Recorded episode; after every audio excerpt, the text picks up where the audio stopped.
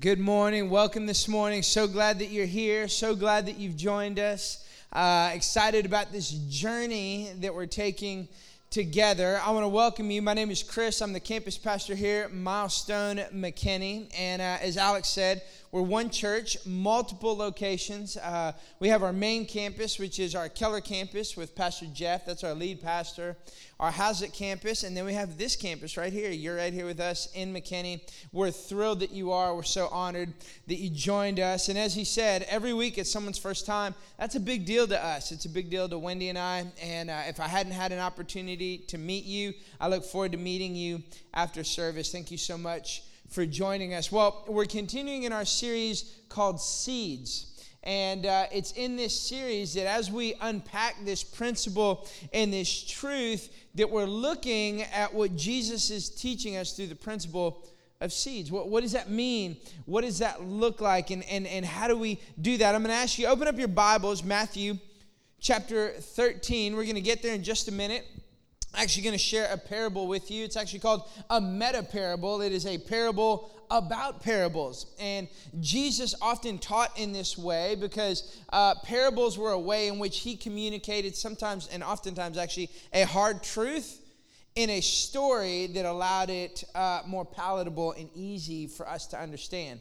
It didn't make it any less true and didn't make it any less hard, but it certainly created an opportunity for us to embrace and understand what it was he was saying. And so we're going to look at that here in just a minute. We're going to unpack what that looks like. And he's going to talk to us about the seed, the principle of the seed, and what that means, what it means to us. And uh, we've been laying out this principle. The Bible talks a lot about seeds. Um, and, and you may be wondering, seeds, what are we talking about? Just so you know, if you like coffee, you like seeds. If you like chocolate, you like seeds. If you don't like coffee or chocolate, we're praying for you. Jesus, touch them right now in the name of Jesus. You need help. Okay, I'm just kidding. You, know, the, the, the, principle of seeds is all around us. And as you read through the Word of God, the principle of seeds is all in front of us. And, and last week, we talked about how, look, we don't know what this year may hold, we don't know what 2021 will hold, but if we will embrace the potential and maximize the potential that God has in store for us, it's going to be a great year because we'll grow will grow. And we, we talked about a few weeks ago, we're laying out a plan, a very strategic and intentional plan, right, to help you grow. We want to see you grow, grow in your relationship with God, grow in your relationship with other people. We want to help you grow. And the potential is there. We talked about last week the seed has potential. That if you don't like what you're getting, if you don't like what you're growing, then change what you're planting. If you plant cucumbers, you get cucumbers.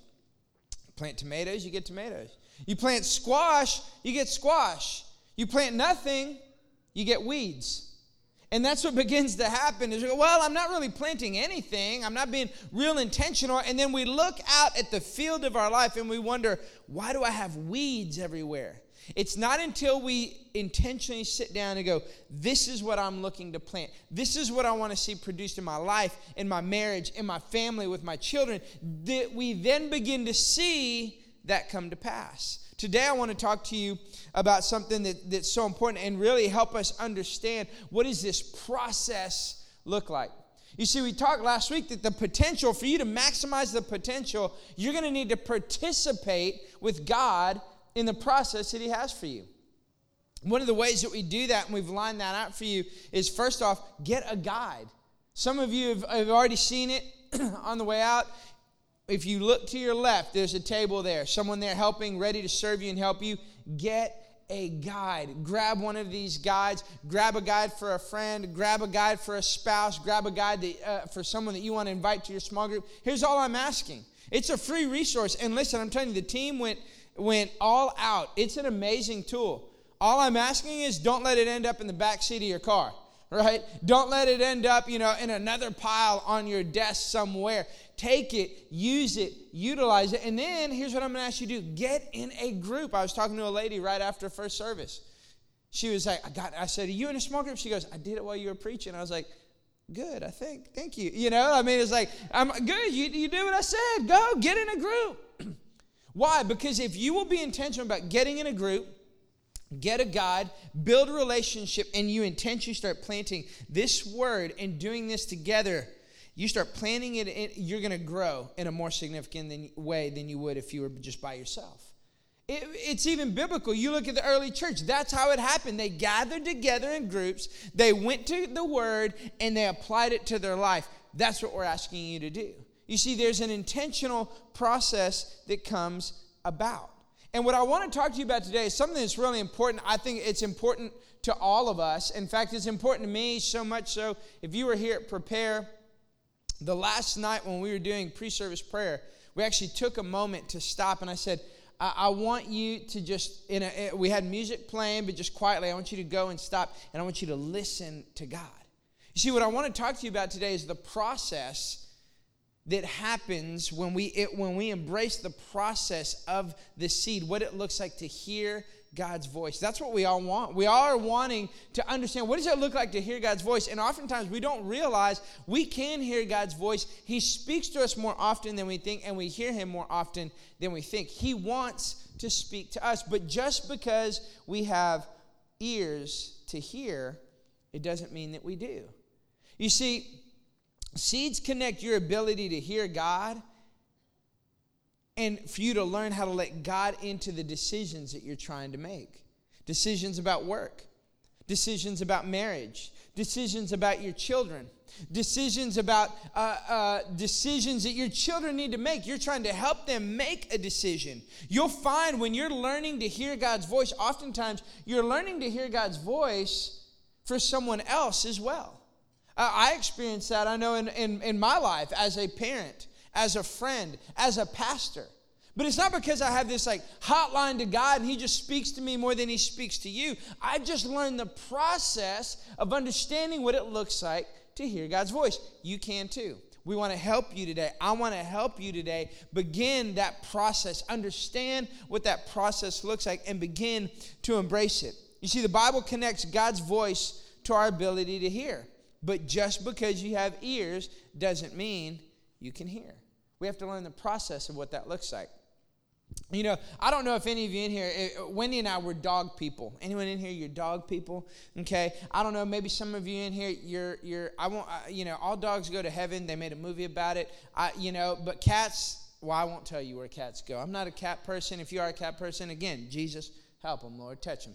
Okay, uh, you know, it, eh, but I mean, we're dog people. Now, I will be honest. I like dogs. We've kind of always had a dog. Stay true to my heritage. We did have Chihuahuas. Wendy, of course, you know, she like we got to get a Chihuahua. I mean, it, we just wouldn't be, you know, the right, you know, Latino family if we didn't have a Chihuahua. I was like, all right, baby. So we had two Chihuahuas, all right, and so we had Chihuahuas, and and and now I'm a dog person. But Wendy's like a dog person. Like, like they're part of the family. So we had a dog in, in Louisiana.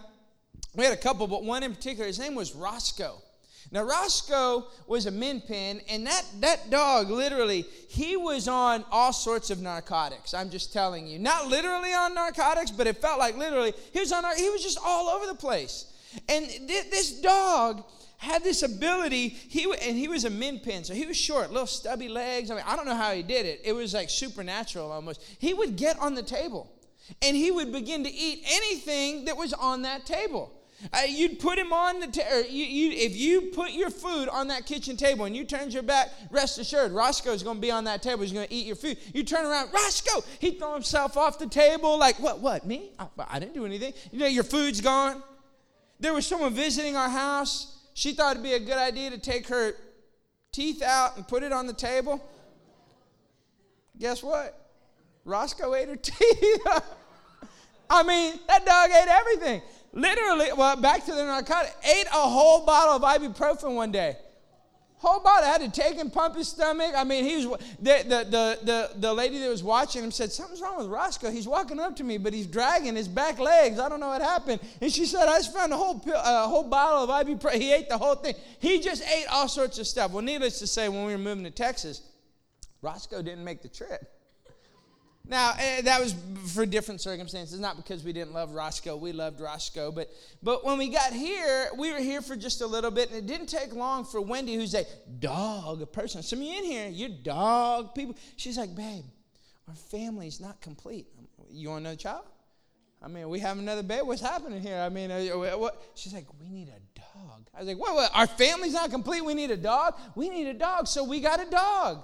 And this is our cute little dog. And to keep with Louisiana, her name is Rue because she's brown. If you know anything about Louisiana, you eat gumbo, you need a good roux to make a good gumbo. Rue is brown. And so we have this dog named Rue. Now that's Willow. She's really cute. Rue is cute. She's cute. She got long, fluffy ears. There's only one problem Roscoe, he ate everything. Rue, she's real cute, but the problem with Rue is she don't listen. You say, Rue, come here.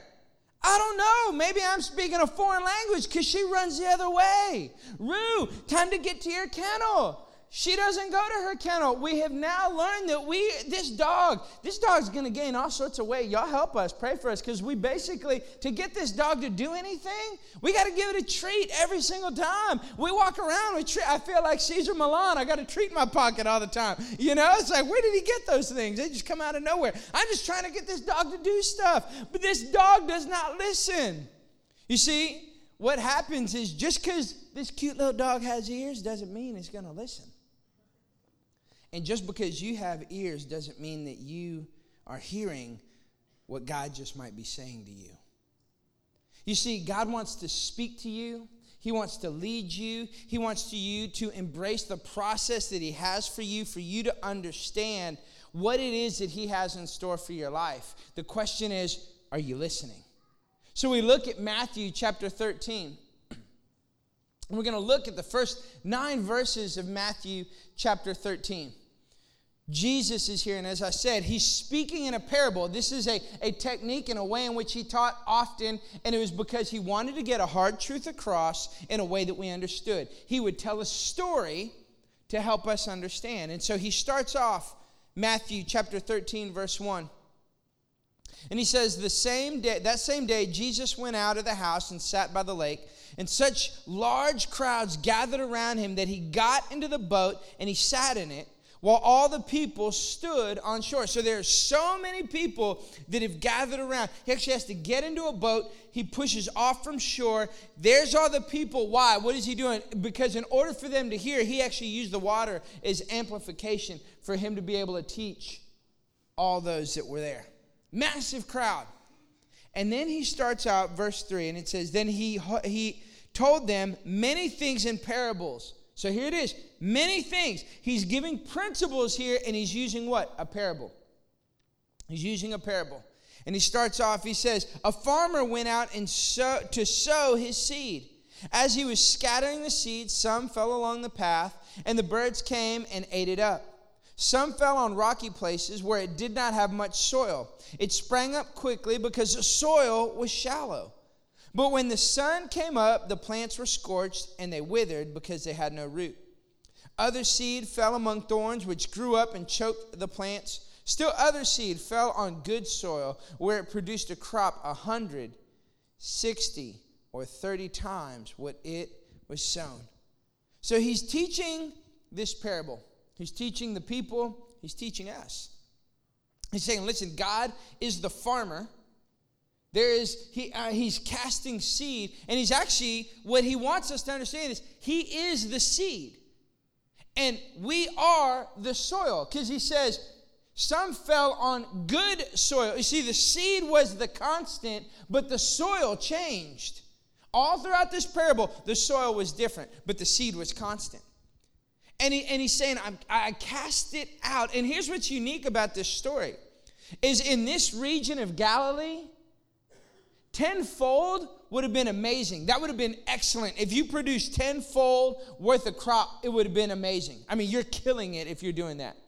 But what does Jesus say? He doesn't stop at 10. He doesn't use man's definition in this region at this time of excellence. He says, no, it could be 30, it could be 60, it could be a hundredfold. To have a hundredfold is like unfathomable. You can't even think, you can't wrap your brain around that. The people that are listening couldn't understand that. Now, I want us to understand something. You go, man, 100, 60, 30 times. What's he saying, Pastor Chris? He's saying some people are better than others. Well, he's actually highlighting two things here at the same time. First is this what he's showing us is when he's talking about 160 and 30 times, remember, the soil is us. Uh, we are the soil, the condition of our soul, the condition of our heart. We're the soil. If we're good soil, we will produce. And what he's referencing is capacity capacity. Some of us are a hundredfold. You can carry a hundredfold. Some of you, you're 60 fold, you're 30 fold. So he's talking about capacity, but he's also talking about something else here. Because when you look at the word good in the original context in the Greek, it actually ties to the principle of good, better, best. So what he's also talking about is you can have as much as you want. The potential in the seed can be a hundred, but the condition of the soil of your heart, even if you're good, are you going to settle for 30 fold or do you want a hundredfold in your life? Do you want to do you want to produce a hundredfold or are you going to settle for simply 30 fold? You see, we determine. He's speaking to the fact that most humans will always lean towards good enough. Finally got to the point, good enough man, I, you know, I'm, I'm, I'm good now. I'm doing pretty good. I mean, we make it to church about uh, uh, three times a week, you know, or three times a month. And hey, man, we, okay, we've never been a part of small group, but we're, we we we signed up for one. Now, we only went twice, but we signed up for one. You know, I'm good at, we, we will tend towards good enough. But what Jesus is saying, you don't have to settle for 30 fold, you can be a 100. You can be a hundredfold. And then he goes into this, and watch what he says, verse 9. And this is what he says here. He says, Whoever has ears, let them hear. What an interesting phrase. Whoever has ears, well, we all have ears. I don't see anyone walking in that got their ears lopped off. Everyone's got them, all different shapes and sizes. Some hairy, some not. We all got, but yet he's saying you don't hear. In fact, Jesus is talking to the disciples, and right after this, the disciples didn't even understand what he was saying because the disciples said, Why do you talk in parables? Why are you, like you had a massive crowd, you were killing it, they all came around you, you had to get in a boat, you had to push away from shore, they're listening to you. What are you, why are you talking about seeds and sowing and soil? They didn't understand. They didn't get what he was talking about and what he was getting to. What was the point? Because what happens is just because we have ears doesn't mean that we hear. You see, Jesus is saying, Look, I'm the Word. I am the Word. I am the seed. My Father is the farmer. He's casting seed. I am the seed, the good seed. And if the soil is good, everything from me is available to you. You can have as much of me as you want. But it comes down to the fact are we willing to tend to the soil of our heart? You see, last week, when we talked about the seed, we talked about potential. This is what I said I said, focus on the seed, not the fruit. You see, the people that are most fruitful, they just, they're planting seed. Boom, seed, seed. They're focused on the seed and they turn around and boom, they just have fruit everywhere. They've had, they have a fruitful life. They've made an impact and a difference in people's lives because they're focused on the seed, not the fruit. They didn't set out on the fruit, they focused on the seed. Just boom, plant, plant, plant, plant, plant. You see, you can have as much of God as you want because He's waiting. The same is true in your marriage. I want to have a good marriage, but you don't actually do what it takes to actually engage in conversation, to actually work on things, to actually go, no, no, no, I'm going to pursue one. I mean, look, uh, there's times where you're not always going to see eye to eye with your spouse. Shocker. Okay? I mean, Wendy and I, we'll have passionate conversations. She's from Louisiana. She gonna let me know what she thinks and how she thinks and how she feels. She's pretty passionate about what she thinks. Well, guess what? I, I can tend to be a little passionate and opinionated myself. That can lead to passionate conversations. But at the end of the day, while we may say differently, if I'm going, no, no, no, I want to have as much of God in my life as I can, then what's going to happen is I'm going to lean in to going, I want to pursue oneness with her. I want to pursue being in unity with her. So I can say, I want this in my marriage or in my relationships, but if you're not doing anything to pursue it, do you really? Do you really want to grow in that way? Do you really want to see that fruit in your life? Do you really want to see that impact? But if you're not doing what it takes and you're not planting that seed, you can want all you want. That's not going to be what happens. But this is what I want to add to from last week. I want you to think about this. I want you to recognize that it, if you're going to focus on the seed, to focus on the seed is to care for the soil. So, so I want you to focus on the seed, not the fruit. But if you're going to focus on the seed, guess what you have to do? You got to focus on the soil. What is the soil? It's the condition of our heart. The soil is our life, our soul. How are you tending to the soul of your life? How are you contending, contending or, or tending to the soil of your life? You have to begin to intentionally come in and embrace and understand that process, creating an environment to be able to hear from God, creating an environment to be able to listen. This is what we really want. You, we, we all want to hear from God. We all want God to, to, to show up. None of us would ever go, man, I really don't want to God, I, I really don't want God to show up and just like tell me exactly what I need to do. No, we all want God to show. Just tell me what I need to do, God. Wendy and I, even this week, praying about something, going, God, I, God, we need you to show. I mean, literally, like uh, Wendy even using those words. If God would just show me, that's what I'll do. I mean, we even knowing, hey, we want, but here's what happens. He doesn't show you every step of the way. He just shows you the next step. Why? Because at that point, you have to be committed to trusting Him and going, I'm going to tend to the soil of my heart. I'm going to continue to prepare myself to receive what God has and to listen to what He's saying and to embrace what He has for me. Because along the way, He's more concerned about the condition of your heart than about you understanding the full outcome of what's at the other end. He's not going to show you the full end. He'll show you what you need for today. And if you will just continue to press in, then what happens is you begin to learn to listen to the voice of God. I think about that's how Wendy and I even ended up here in McKinney. Some of you know this story, some of you don't. But to make a long story short, we, we were at a church in Louisiana. We, I'm from Austin. Wendy's from New Orleans. We met in Austin. We were married a year. Ended up at a church in Lafayette, Louisiana. Over there for 13 years. And it was, it was uh, kind of like a, a, church that was closely connected to Milestone Church. And, and the way that they built there in Lafayette when it comes to spiritual family and, and things like that is very, it, it's the same way we build here. So five years ago, literally at the end of next week, it'll be five years that we moved back here to uh, Texas. Well, because we knew what we were looking for, it made it very simple. There was only one church in all of Texas we were going to end up at. Guess where it was? Milestone Church in Keller, Texas. I'd known Pastor Jeff for I mean not I mean not super close, but I had known him. We'd had interactions and conversations. Known him for about 15 years. Many of the staff we had known for a long time. Uh, Pastor Tyron, who oversees our next gen, we had been doing ministry together for years. He was actually from Louisiana, in Texas, doing ministry. I'm from Texas, in Louisiana, doing ministry, and and we just had a great relationship and friendship. So we were connected, and so God brings us here. But along the way, what we're we doing, God, we want to hear what do you have for us? What's the next step? What do we need to do? How do we need to get to where we need to be? Well, there was conversations talking to Pastor Jeff, talking to, to uh, our pastor there in Lafayette, and it ended up, I remember talking to Pastor Jeff December 28th, and a month later, we were moving into our rent house in Haslet, Texas. And then as we just charted on, we didn't show up go, hey, do you know who I am? Do you know what I've done? Do you know my experience? I mean, you should be really glad that I'm here. You know what? Oh, you have a campus in McKinney? You know what? I, I think I need to be out there. We need to be out there because look, people in McKinney, they need us.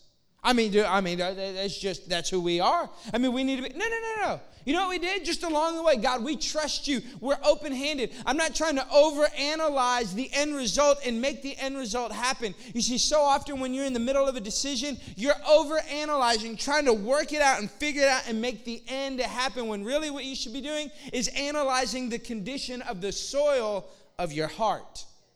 Because if that is good, if it's in a good place, then you're going to produce 30, 60. But you know what?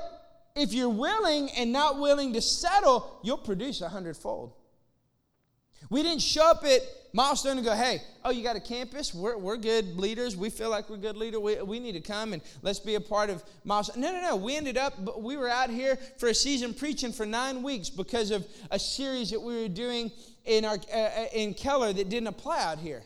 And along that, uh, during that time, along that journey, God began to speak to us And then through different events and different things, falling in line, falling in place, we moved out here a year and a half ago and became campus pastors. Listen, we didn't end up out here because we're that smart. We were just open handed, going, God, we're going to trust you in the process. We're going to cultivate the soil of our heart. We're going to be prepared and ready that as you plant that seed, that we produce a hundredfold. And can I tell you, Wendy and I feel, man, we have a hundredfold blessing because we're exactly where we need to be, doing what we need to do, and there's no place we would rather be because this is where He called us. But not because we made it happen, but because we trusted God in the process.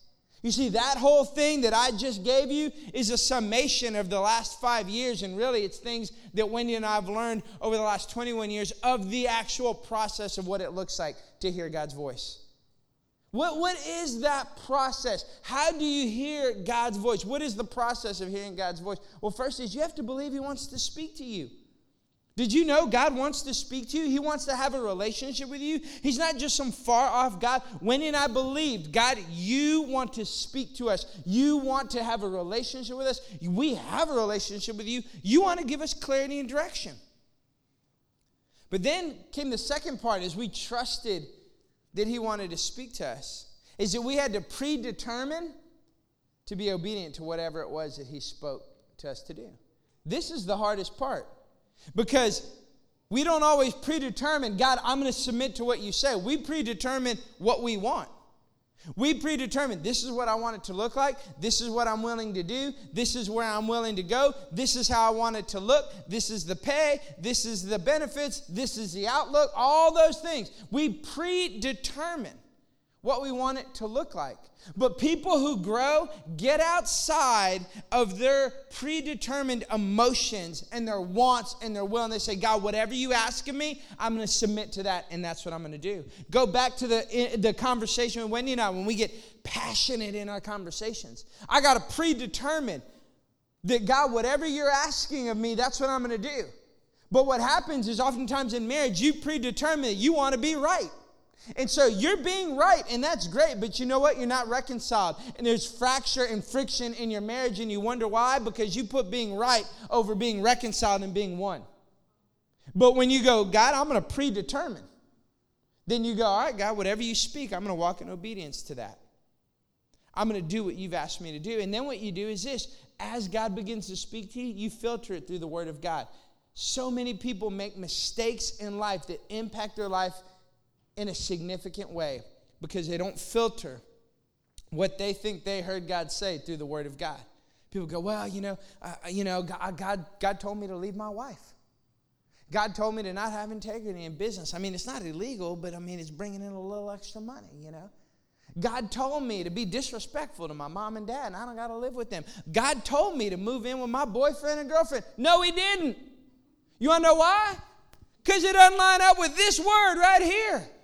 Even to the point that if someone who's spiritual in your life gives you wisdom and counsel that doesn't line up to this, they're lying. It is not the Word of God. You filter what God says to you through this Word right here. This is the ultimate authority. I don't stand over this Word and determine what I'm going to pick out of it, I stand under it. I don't take this word and I pull from it like a medicine cabinet for what I need. No, no, no. I wrap my life around it, which means my life is molded to what this word says. That's why it's the filter. Because when you filter something, everything goes through that filter. So my whole life is going through this word and it dictates what do I do? And you will save yourself from so much of the heartache and mistakes that you make. When you stop and you recognize, wait a minute, I made that decision because I predetermined I wanted to do what I wanted to do, not I predetermined to submit to God based on what he said and then filter it through the word. Then what do you do? You get godly counsel. We all need people that are voices in our life that give us wisdom and perspective, helping us understand what it is we're reading, what we feel like God is saying to us, what He's speaking to us in our life. We, we lean into that. We all need that. Every single one of us need that. Doesn't matter how long you've been walking with the Lord or not. And then lastly, just keep taking steps. Just keep going. I'm going to continue to take steps and remain open handed. God, I'm going to trust you. That's what Wendy and I did. We just, God, we're going to trust you. We're going to keep taking steps. We're going to be open handed. We're not going to try and force it and make this work. We're going to keep trusting you. So many people sometimes, though, you feel like, well, I'm, I'm afraid I'm going to make a mistake. Listen, God's bigger than your mistake. if you're seeking wisdom, if you're filtering those decisions through God's word, if you're saying, God, whatever it is you asking me, I'm going to submit to that. Listen, maybe you do make a mistake. Listen, it's not a crash and burn. You drove off into an embankment. Now it's the end game. It's all over. No, no, no. God can meet you where you're at, course correct, and help you. It's okay. He's bigger than that. This right here, this is the process of how you hear God. This is what it looks like. You're going, I want to know how to hear God. This is it. This is it. Believe He wants to speak to me. Predetermine I'm going to submit and do what He asked me to do. Filter it through the Word of God. Discuss with trusted voices. And then I'm going to keep taking steps. So, this is what it looks like to hear God's voice. But then, what does it look like, though, to cultivate the soil of our heart? What does it look like to create an environment so we can hear God's voice? Over the next few minutes of our last few minutes together, I want to give you three things. Three things, just really quickly, to help you cultivate an environment so that you can hear God's voice. Because this is what we all want. This is really what you're wanting, whether you knew how to, to, to communicate it that way or phrase it that way or not. We all want to know, God, I want to hear your voice. And hearing God's voice is part of the process of developing the seeds that He wants to put in your life. Remember, He is the seed, God is the farmer, you are the soil. You have to cultivate and tend to yourself. So, how do we cultivate? How do we tend to ourselves? How do we create that environment? First is this. First is this. You have got to admit okay, and overcome our bias. We've got to admit and overcome our bias. We all have bias. Jesus is talking to a group of people that had a bias. He's talking to us. We all have a bias. The group of people, they had a bias. They thought they knew what the Messiah would look like when he'd show up. They thought he would do things a certain way. They thought that it would look a certain way. They have a bias to how things look. We all have a bias. There's a word, it's called cognitive bias. I'm going to read you the definition. Here's what cognitive bias says The way a particular person understands events, facts, and people based on their own particular set of beliefs and expressions that may not be reasonable or accurate. That is how, this is the world we live in. And because technology is the way it is, you don't even realize that information is coming to you, and everything you listen to, you read, you watch, it's all reinforcing a narrative of your own cognitive bias, and you don't even realize it. That's why this has got to be the filter. Because we all have a bias, and if we're not careful, that bias will keep us from cultivating the soil of our heart that will allow us to be able to be good soil that we may produce a hundredfold. You see, we all have bias. You have a bias. You, and even now, you have a bias listening to me. Maybe this is your first time. You're like, who's this little guy? You know, Chris, who's he about, man? He talked bad about cats. I don't know. And then he said he liked chihuahuas. What's going on? I don't know. What does he mean? What is this church about? What are they talking? They're talking about seeds. I mean, are we doing a community garden out here? What's going to happen? What are we doing? Are we going to grow things? He said cucumbers and squash. I don't like that. I'm allergic to squash. Maybe tomatoes. I don't know. You have bias even listening to me. You're going, you're trying to figure it out and you're listening to what I'm saying. You're experiencing this environment based on a bias you don't even realize that you have we have to admit that we have a bias. We have to remove that bias, not listen through that bias, and not make decisions on that bias. You see, the problem is that we come to God and we make major decisions based on two main bias. First is the fear of losing something. I'm afraid. You see, the Pharisees were afraid as they listened to Jesus teach man, I'm going to lose my power. I'm going to lose my prestige and my position. The zealots, they were afraid, I'm going to lose my passion. The disciples, they didn't even know what to think. They're like, I don't know, maybe I'm going to lose my position. What's going on? Why, why are you talking parables, Jesus?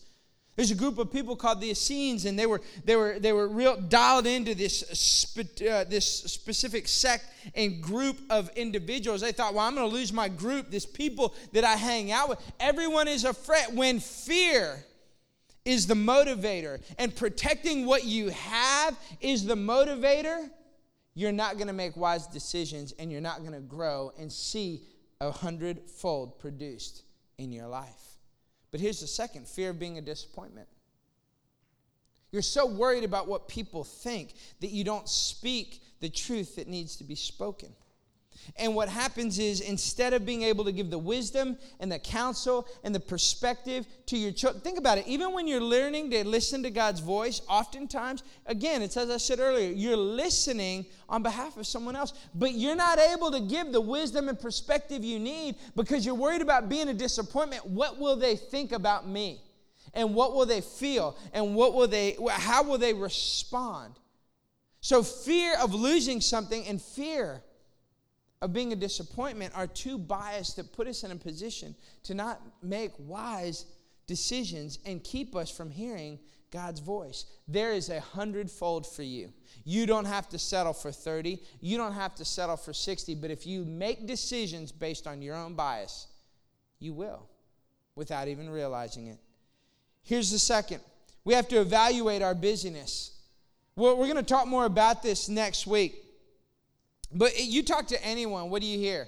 You always hear, hey, how you doing? Busy, busy, busy, busy. Everyone's busy. I'm busy, I'm busy. We're busy. We're always busy. We're running around, and we are busy. But we determine and we need to evaluate the, the, our life and how busy we are. When, when you begin to evaluate and look and go, what am I actually putting my time and my energy on? You see, the most fruitful people don't defend what they already have. They look to evaluate and see what's keeping them from being a hundredfold. You see, you can be a hundredfold, but if you're too busy, you won't be. Something is keeping you. You only have so much time and energy. So when you evaluate what you're being busy with, COVID 19 brought this to a height. You saw there were people that were already busy. COVID 19, all of a sudden they're working from home. They just got more busy. They, they, they, they bought a, a, lake house. They started working on that. They remodeled this. They remodeled that. They did all this. I saw an article this past week. RV sales went up through the roof over the last 10 months because people are like, well, man, I'm stuck at home. I might as well get an RV. And so now they're like, hey, you guys coming? Want to be a part of Seeds? Well, you know, I bought this real expensive RV, so now I'm using it every weekend so I can go make the most of it because you're busy, busy, busy, busy, busy. But there's another group of people, and some of them are sitting in this room because I've met you. You begin to realize, well, wait a minute, man, I'm in this season. I actually have liked how it's kind of slowed down. I'm not running from this to that and all these meetings. And yeah, I have Zoom and online, but I feel like I actually have more time. And, and wait a minute, you're telling me there's an opportunity to go from a 30 or 60 to a 100 fold? You know, I want to do what it takes to dive in so that I can be a 100 fold. They started being real intentional about evaluating where they were putting their time and how busy they were so they could grow and produce to the fullness of what God had called them to produce. So here's the last thing though. If we're going to cultivate an environment that allows us to really hear from God, is we got to believe God's working even when we can't see it. I, I love what we were singing just before I came up and that, that song and just talking about God's never, He's never lost a battle. He wins. I don't know if you know this, you're on a winning team. I mean, everyone wants to win. Well, guess what? Welcome. If Jesus is your Lord and Savior, you're on a winning team. I don't know if you read the end of this book right here, but guess what? Plot spoiler, we win. We win. Okay? You're on a winning team. You are. But you got to recognize if you're going to cultivate an environment that produces a hundredfold, you recognize and see listen, I, I, want to trust and know that God is working even when I can't see it. There's times where I'll meet with parents, and I'm like, Pastor Chris, having a hard time with my, my teenager. I'm like, hey, are they go to Elevate? No, no, okay, get them to Elevate. Three weeks later, Pastor Chris, I, I, I had them to Elevate three weeks in a row. They've been there. Nothing's changed. They're 15. You think it's going to change overnight? I mean, they didn't get this way overnight. It's going to take time. See, what happens is we're planting and we're watering and we don't see the harvest when we want. We wonder, where is it? Where is it? Where is it? It takes time. God, you're working even though I don't see it. There's a gentleman last March. He was in a crossroads in his life and all his relationships didn't know what he was going to do or how. And I just said, listen, I want you to just take a next step. Take a next step. He's like, okay, I'll just, I'll just keep taking steps. He sent me a text yesterday. And you've heard me share it before. It's a little acronym called SOAP on how to, to read the word and apply it to your life. He sent me this text. He said, I, I really did this real deep dive. That's kind of his language. I did this deep dive into this one scripture with soap, like he told me. And he's like, Man, God showed me so much. I can't wait to share it with you. Where did that come from?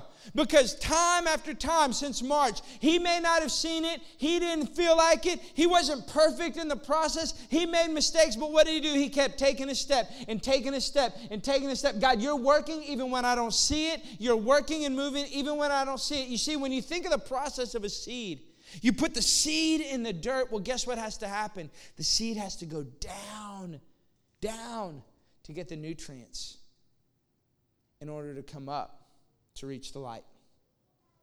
When you're in the middle of a moment and you don't know what's happening and you're not, you don't understand why it's so difficult, you just keep going down. Wendy and I, we're praying about this situation. God, I wish you'd just tell me what to do. Just show me. You know what we're doing? We just keep going down. We're going deeper. God, we want to keep going. We're going to keep tilling and tending to the soil of our heart and our life because we want to produce a hundredfold in our life. And so we're just going to keep going down. We're going to keep going down because even though we don't see it, we know, God, you're still working. We're going to prepare an environment for you to work and to move. Jesus saying, I know you don't see it, but trust, I'm the good seed. If you'll cultivate the soil of your life, I'll produce a hundredfold in you. But we have to do that. We have to do that. You think about an acorn. My kids, they collect these things. I'll, come into my house, I'm like, where are all these acorns coming from? They'll, they'll paint them, they'll name them. I mean, I got like Acorn Family, like on my, my countertop. I'm like, what is happening here? They like make smiley faces on them. They're like, you know, I'm like, hey, I'm just throwing them away. They're like, oh no, why did you kill Bobby? I'm like, what are you talking about? My acorn, you know, it's like acorns everywhere, all over the place. But here's what's amazing about an acorn. I love what Emerson said. He said this. He said, the creation of a thousand forests is in one acorn. You see, what's so unique and powerful about an acorn is this is that it's soft enough to be able to germinate, but it's hard enough that when it goes down into that soil, it's not destroyed. See, that's what happens in our life. If we'll cultivate the soil of our life, our heart, then we can receive in the seed of Jesus that's planted in our life can produce a hundredfold. See, but some of us, we're not tending to the soil. Some of us, we've got we just got bad soil. Did you know there's actually soil? Soil that has a lot of clay in it. There is actual soil that you just it won't grow anything. Like if you know anything about landscaping, if there's certain areas, even in Texas, there's so much clay in the soil, it, you, it won't grow anything. So you know what landscapers do? They come out, they come in, and they remove the soil. They take the bad soil out that won't produce and they put new soil, good soil in. You see, that's what it looks like. That's the power of the gospel in Jesus Christ. Is it, the reality is for some of you, you have bad soil. You don't know Jesus as your Lord and Savior. It's toxic. And Jesus comes in and He makes all things new and He takes out that bad, that stuff spiritually dead. He takes out that bad soil and He puts in new soil that's good soil so you may produce a hundredfold. Some of you, your soil is toxic right now because of things you've experienced. The hardening of the soil of your heart, the hardening of your heart because of things you experienced, painful situations and circumstances, things that people said to you, things that you experienced in life, and it's impacted you in a negative way. But Jesus comes in and he can touch the soil of your heart, and you can tend to that and cultivate it so that you may be able to produce a hundredfold? Who came into your life and tried to poison the soil of your heart? You see, that's what the enemy does. Because he knows if that seed gets into good soil, it's going to be a hundredfold. So he's trying to poison the soil of your heart. But you don't have to let him.